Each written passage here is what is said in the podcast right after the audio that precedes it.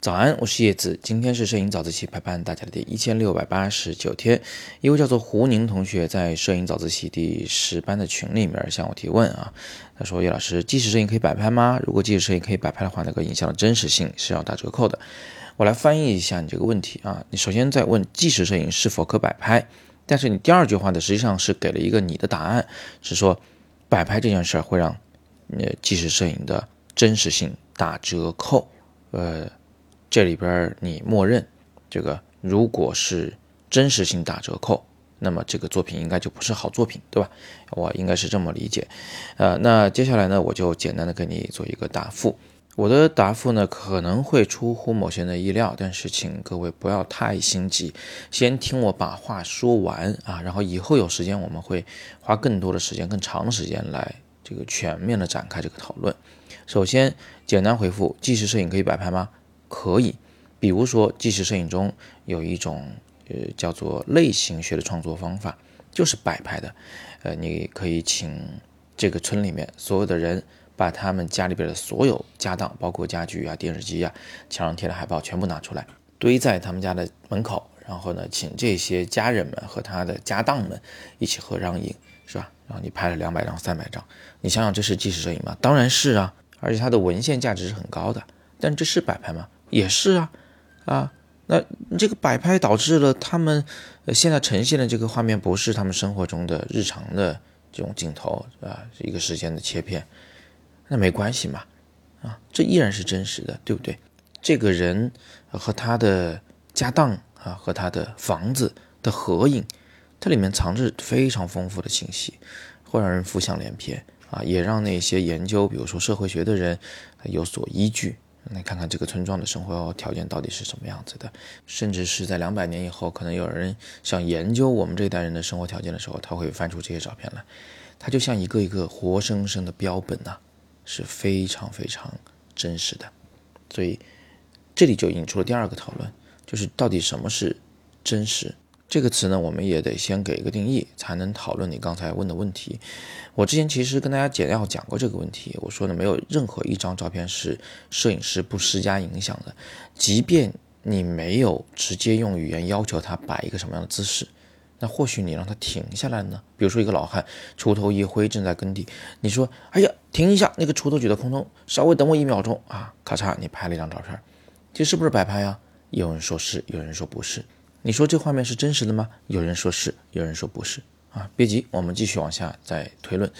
那比如说，现在你没有用语言去阻止他，去让他定定格下来，而是直接去影响他，可不可以啊？比如说，对面走过来一个人，你觉得他走过来那个路线不太好，你想让他走偏一点，这样的话，他跟背景之间的关系更合适。于是呢，你就迎面走过去，挡住了他的去路。他正低头玩手机呢，也没抬头看你，只是感觉自己的路被挡住了，所以他往右迈了一步。啊，在他迈出这一步的同时，你摁下了快门，这个又算不算摆拍，算不算真实呢？因为你实实在在的影响了对方啊。这是布鲁斯·基尔登在美国街头啊，是搞街头摄影的时候常常会用的一种方法。即便这些事儿你都不干，那你至少还是选择了不同的焦距，选择了不同的光圈数值、快门数值。你选择了拍摄的时机，这些都会影响画面效果。我想请问你，哪一组参数算是真实的？哪一个拍摄时机是真实的时机？这个很难讲吧？比如说，呃，现在在日本的奥运会，有的这个也没什么底线的媒体，就喜欢把我们国家的这个运动员定格在啊抓拍在一个特别丑的表情上，然后来做他们的头像。但与此同时，他们日本的这个运动员就特别的美，嗯，你这个两者它其实都是真实的，对不对？因为人家又不是自己做出来的或者 P 出来的一个丑相，是你平时生活中流露出来的。但是这是他刻意的在选择拍摄时机呀，这是摄影师在施加影响啊，啊，不要以为别人在做，你也在做。根据你自己的喜好，你无时无刻的不在选择拍摄的时机。那如果说真实如此的遥不可及，啊，我们就真的不能追求真实了，不要管这件事情了吗？不是的，有一个摄影是非追求真实不可的，就是新闻摄影。呃，新闻摄影如果不追求真实，而是动不动就按照自己的这个世界观去加什么阴间滤镜之类的，是吧？那这个媒体它的公信力是要大打折扣的。但是这种对真实性的极端的要求是不应该强加于其他种类的摄影之上的啊，什么风光那不能 P 鸟，说人像不能 P 豆，不能液化，呃，什么纪实摄影不能摆拍，这些说法都是不应该的。如果你还是不理解这件事儿啊，那我再跟你说个细节吧，说个例子。呃，纪实摄影这个东西呢，我们拍完以后是会对照片进行编排的，编排过程肯定不是按顺序编排，肯定不是流水账，说从早上到晚上这人干了什么，这样的片子没人看的。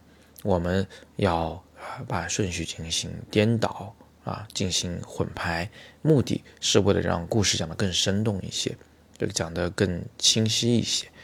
例如说，我在吴哥拍的。五天六天的这个难民的孩子的那些照片里面，最后好像排列成组照的也就是十二张还是十四张，反正很少。呃，这个照片是就跟当时我的拍摄顺序完全没有关联的。我拍 Lily 的那些照片，呃，我拍她两年。数万张照片，最后展览在水立方才两百多张，也不是按照时间顺序的。那它里面也会有倒叙啊，或者有其他的一些叙事的方法，呃，会提炼它的故事。故事还是真实的故事，但是那个照片不见得是当天发生的那张照片，明白我的意思吧？那这就好像是《动物世界》，《动物世界》也算是个纪录片吧，对不对？Documentary film，那纪实摄影的是 documentary photography。它都是共用同一个词的。那这个纪录片儿，你以为它真的是拍了这个小狮子整个长大过程吗？它中间有很多镜头可能是在别处补拍的，甚至可能是另一只小狮子。它捕猎的那头小羚羊啊，那可能是在好几个不同的草原上拍摄的，甚至是不在不同的日子里拍摄的。最后他们剪辑成一块儿来讲述这故事。你说这故事是假的吗？它是真的呀，啊，但是。在现场拍摄的镜头不够，他要借其他的镜头来进行编排组接，来形成一个更完整的故事。所以啊，这就是为什么我们说纪实摄影可以摆拍的原因。那当然要摆到什么程度，用什么方法摆，这还是有讲究的啊，不能搞得特别的假，然后还在说自己是纪实摄影，这可能很难服众。但是总而言之呢，通过今天的早自习，我希望大家至少要留有两个印象：第一，就是没有。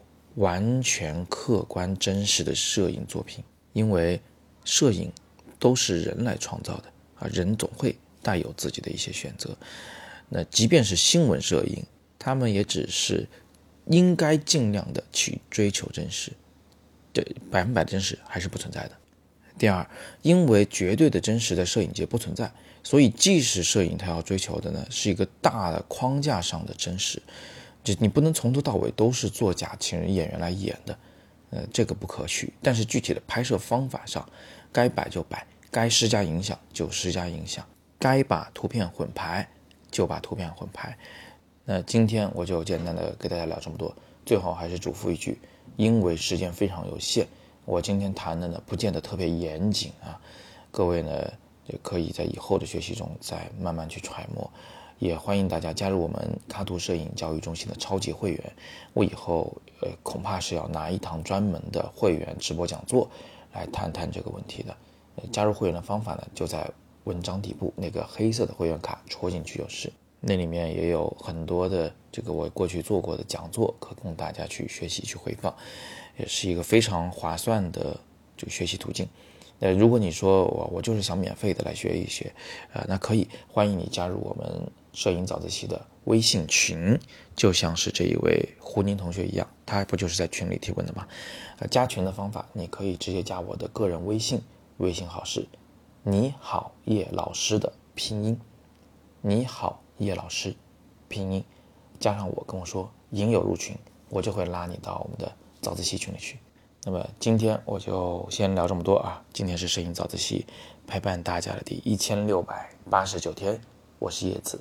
每天早上六点半，微信公众号“摄影早自习”，不见不散。